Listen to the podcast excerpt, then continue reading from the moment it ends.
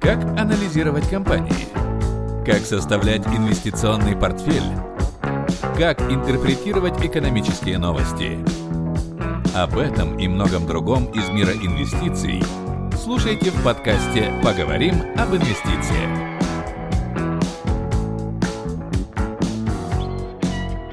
Привет, вами Романович Роман, и это 12 выпуск моего подкаста «Поговорим об инвестициях». Сегодня 24 мая, и главная тема сегодняшнего выпуска – дивиденды. Сегодня мы поговорим о дивидендной стратегии. Посмотрим, что происходит с дивидендами в кризис, разберем метрики, по которым можно понять, отменит компания дивиденды, либо нет. Но сперва по традиции подведем итоги прошедшей недели и наметим планы на следующую. Интересно? Тогда поехали. Перед тем, как начать, я хочу поблагодарить каждого, кто пишет отзывы и ставит оценки в Apple подкастах и на других платформах. Это очень помогает развитию подкаста. Если вам нравится то, что я делаю, и вы считаете это полезным и хотите меня поддержать, расскажите о подкасте своим друзьям и близким, которым он будет полезен. Если готовы рассказать обо мне в сторис Instagram, то отмечайте меня, и я поделюсь вашим отзывом. Ссылки на мои соцсети найдете в описании к выпуску. Ну а теперь переходим к делу. На прошедшей неделе индекс московской биржи вырос на 4,5%. Американский индекс S&P 500 прибавил 3%. Золото практически не изменилось в цене, немного снизившись на полпроцента. Ну а нефть снова порадовала. На этот раз выросла на 7% до 35 долларов за баррель. За прошедший месяц нефть выросла уже больше, чем на 100%. И это прекрасный результат. Что касается других событий, которые были интересными на этой неделе, стоит отметить нарастание напряженности между США и Китаем. Президент Трамп обвиняет Китай в сокрытии информации о распространении коронавируса и готов ввести санкции на Китай. Китай, в свою очередь, грозит ответными мерами и девальвирует юань, что делает китайский экспорт более конкурентоспособным. На прошедшей неделе Сенат США проголосовал за законопроект по ужесточению контроля над китайскими компаниями, чьи акции торгуются на американских биржах. На этом фоне бумаги Alibaba, Baidu и JD.com упали от 3 до 5%. Кроме того, Трамп, судя по всему, хочет сделать Китай главным врагом Америки в предвыборной гонке. Американский президент обвиняет китайцев в поддержке демократов. Так он пытается убить двух зайцев сразу – ограничить рост Китая путем санкций и переизбраться на второй срок, выставив демократов врагами Америки, потакающими Китаю. Экономическая статистика, которая выходит в США, выходит все хуже, но это не мешает рынкам расти. На прошедшей неделе 2 миллиона американцев обратились за пособием по безработице. В штатах Кентукки, Джорджия и Вашингтон общее количество заявок на пособие по безработице превысило 30% всей рабочей силы этих штатов. На этой неделе вышли данные об активности железнодорожных перевозок и тоннажа грузовиков. Оба показателя сильно упали – в сравнении с американскими индексами. Это важно, потому что исторически эти показатели сильно коррелируют с динамикой фондового рынка и говорят о силе или слабости экономики. В прошлом выпуске я говорил о расхождении рынка с индексом потребительской уверенности.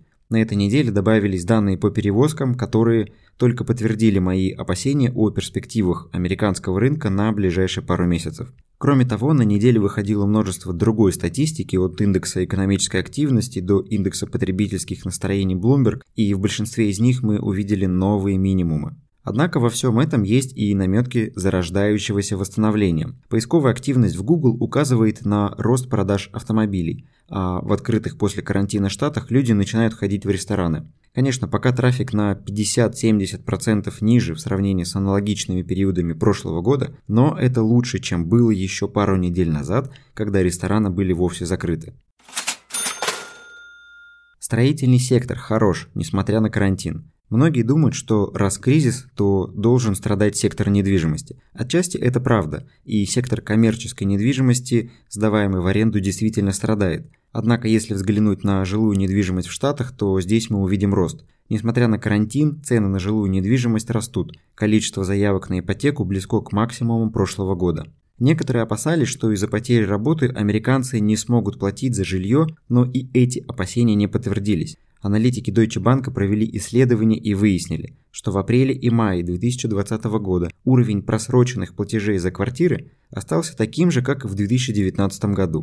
На этом фоне индекс акций домостроительных компаний вырос почти на 90% с мартовских минимумов. Что касается перспектив сектора, то самым прибыльным на ближайшие два года станут сегменты жилищного и промышленного строительства, а вот офисные и торговые объекты станут менее прибыльными для строителей. Поэтому, делая выбор из строительных компаний, я выберу тех, кто строит дома и промышленные объекты.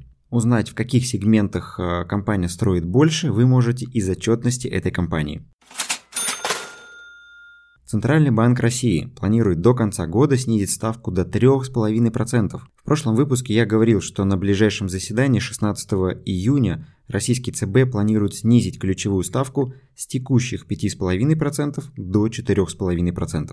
На этой неделе появились новости о том, что до конца этого года в планах ЦБ снизить ставку до 3,5%. Это будет означать, что ставки по вкладам в банках упадут в район 3-4%, и в поисках более высокой доходности люди пойдут на фондовый рынок. Так что перспективы российского рынка акций в этом свете я вижу весьма радужными. Ну а теперь перейдем к главной теме сегодняшнего выпуска и поговорим о дивидендах. Для начала давайте разберемся с определением, потому что среди моих слушателей наверняка есть новички, которые только начинают знакомство с рынком и некоторые вещи им могут быть непонятны. Итак, дивиденды – это часть прибыли, которой компания делится со своими акционерами. Не каждая компания платит дивиденды, и это нормально. Например, технологичные компании в стадии роста дивидендов не платят и вкладывают прибыль обратно в бизнес, чтобы расти еще быстрее. А вот энергетические компании, телеком-операторы, производители еды и торговые сети платят щедро, потому что их рынок уже сформирован и расти на нем особо некуда. Вообще вам будет намного проще в будущем, если вы примете тот факт, что компания не обязана платить дивиденды, это ее право и она вольна им распоряжаться по своему усмотрению и в интересах бизнеса. В целом смысл дивидендной стратегии состоит в том, чтобы получать стабильный денежный поток в виде этих самых дивидендов. По американским акциям средняя дивидендная доходность около 2% в долларах а по российским чуть более 7%. Но и там, и там есть компании, которые отличаются сверхвысокой дивидендной доходностью. Но ориентироваться исключительно на размер дивидендной доходности точно нельзя, потому что цена акций может упасть сильнее ожидаемых дивидендов, и в итоге вы останетесь с убытками. К примеру, американская телекоммуникационная компания CenturyLink – платила очень высокие дивиденды по американским меркам порядка 15% годовых, но при этом ее акции падали на 30% в год. Так что выбирать дивидендные акции нужно не по доходности, а по стабильности бизнеса компании.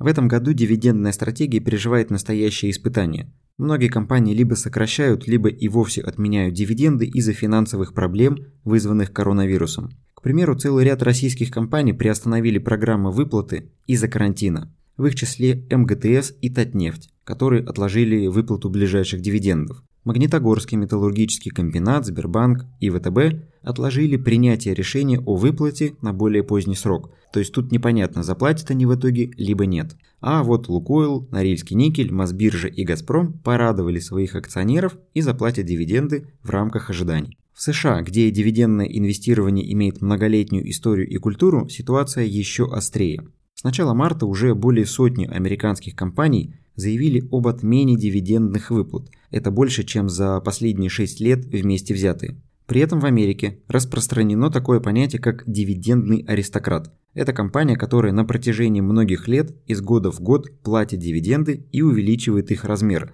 К примеру, Johnson Johnson и Procter Gamble выплачивают и увеличивают дивиденды вот уже 57 лет подряд. Мой отец еще не родился, а эти компании уже платили дивиденды и продолжают это делать каждый год до сих пор.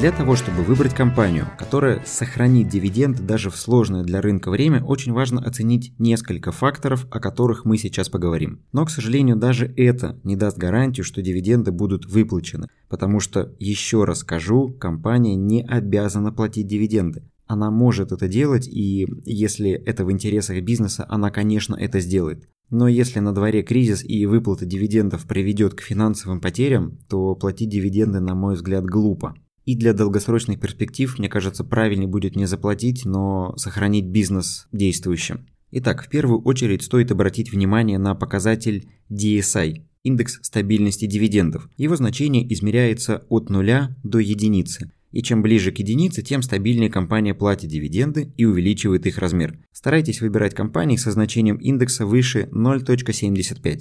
Для российских акций индекс стабильности дивидендов я смотрю на сайте доход.ру в разделе «Аналитики дивидендов». Для американских акций можно использовать количество лет выплаты и роста. Этот показатель можно найти на сайте dividend.com. Чем дольше компания платит дивиденды и увеличивает их размер, тем лучше.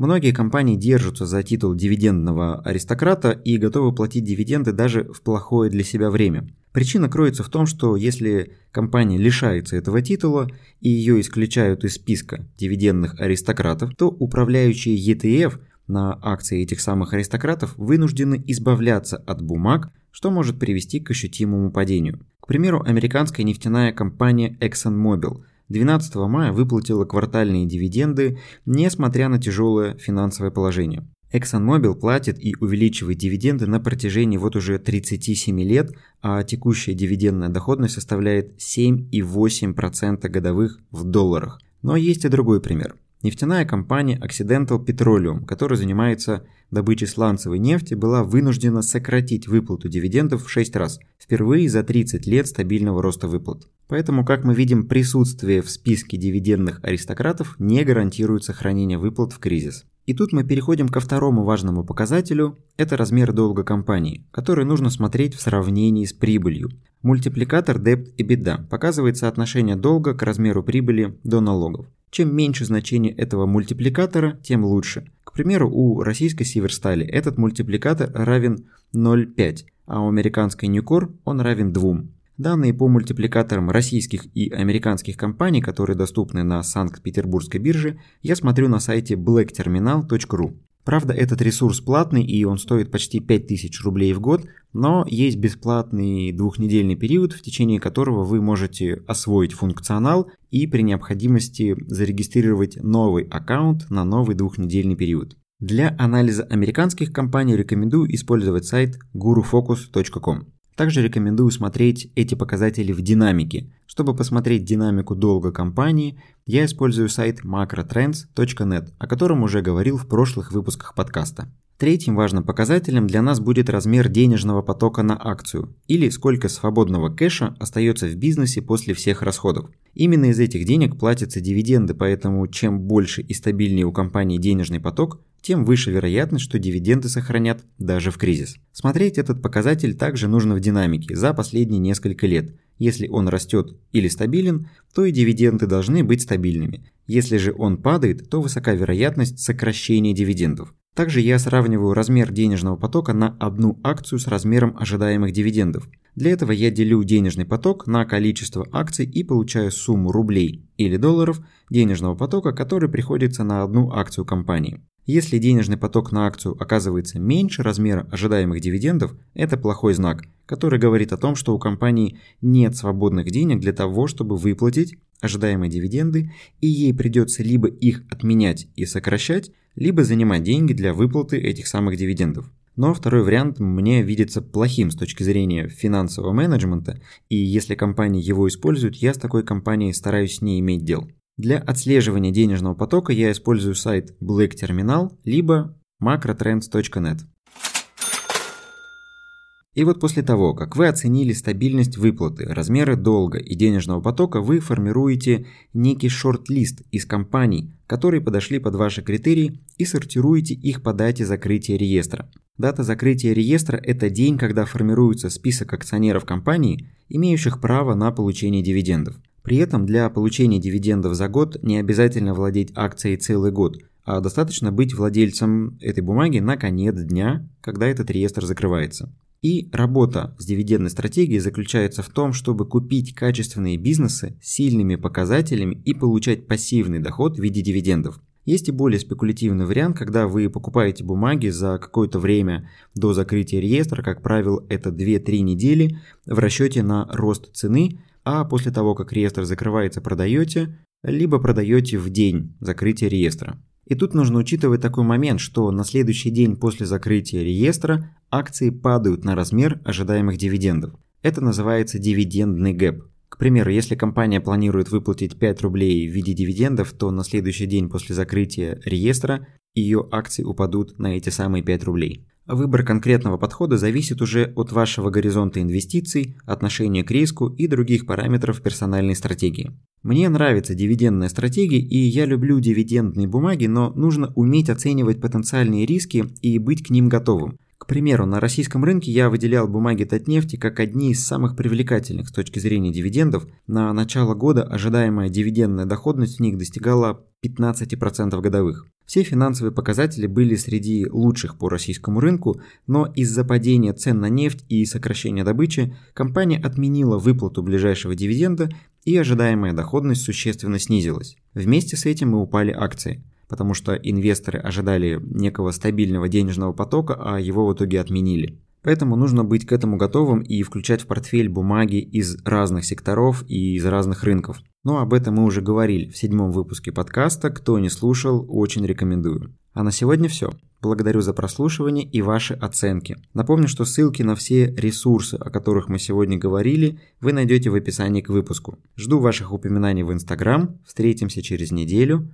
Удачных вам инвестиций и пока.